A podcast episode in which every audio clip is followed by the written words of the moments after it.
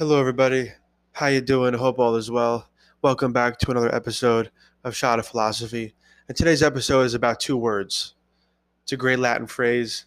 The phrase is festina lente, which pretty much means to rush slowly or to make haste slowly.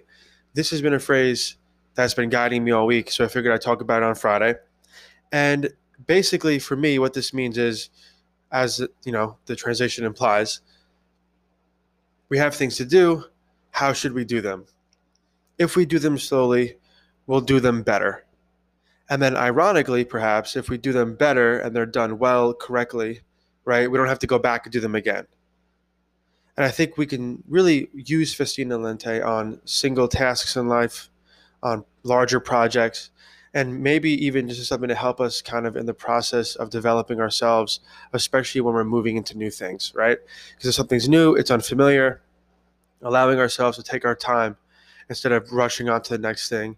And even, you know, before we even rush, instead of even allowing our minds to be pulled by the next thing, or even just the feeling that we have a bunch of things to do. We're rushed by that, we're hurried along by that, we make mistakes, and we also make the mistake of not being as thoughtful as we can about what we have in front of us. And we definitely make the mistake of not enjoying uh, what we have in front of us as much as we can. So Festina Lente encourages us to slow down. It doesn't say don't get things done. It doesn't say stop doing.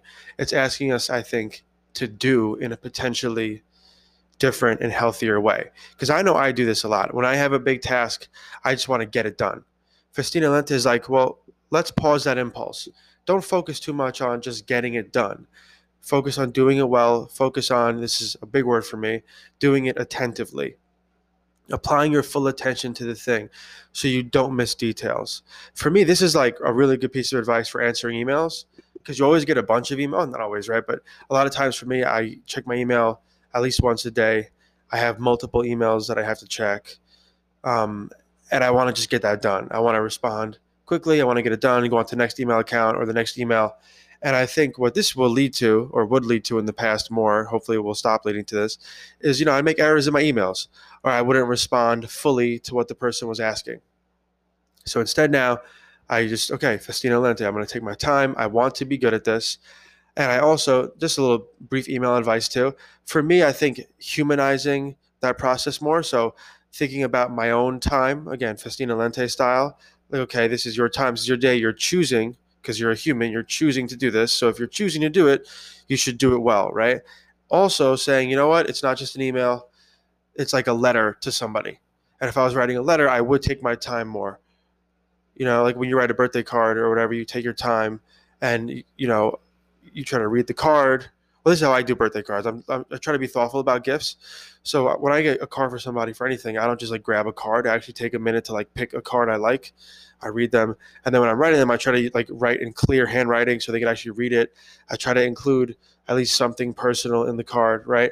So I had to kind of adopt that strategy to make email answering less of a uh, kind of like I don't know, less of an overwhelming task because I think for me, when things are meaningful, I'm like, okay, let me pay attention to it. And all of a sudden, I'm living the festina lente, right? I'm not overwhelmed just trying to get it done because I'm overwhelmed. I don't like that feeling. I'm like, okay, calm down. Like each of these things is a letter that I'm writing that I'm choosing to write. So if I'm choosing again, I should take care of it. And then also, there's someone on the receiving end of this, and that person matters, right? So I want to write them something that's thoughtful, that's positive, that's responsive in a way that's effective, right? And I just I love this example because again, I usually have if I answer emails, it's not really it's either no emails or it's like 5 to 10 emails minimum, right? And that's sometimes I check my email twice a day, three times a day. So that's a hugely kind of, you know, important part of um, I mean, I'm sure a lot of our work lives or school lives is answering emails. So how do we do it? Festina Lente, I think, is a good piece of advice.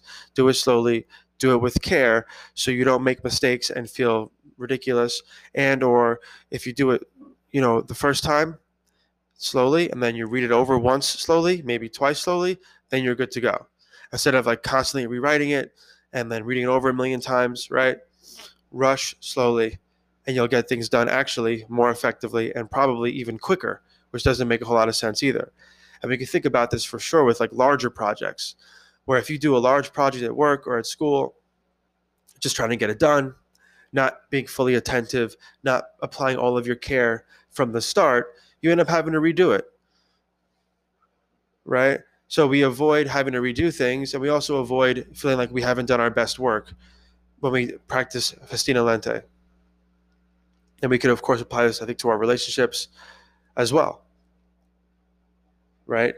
Stop, pause, let things go slow. And I just think, in general, anything that encourages to slow down in our culture, I think, this is an overstatement. I don't want to say anything because who knows, right? But I think a lot of things I struggle with involve just trying to get everything done as quickly as possible, or just you know seeing everything as, as I, I talked about yesterday, as like goal oriented, future oriented.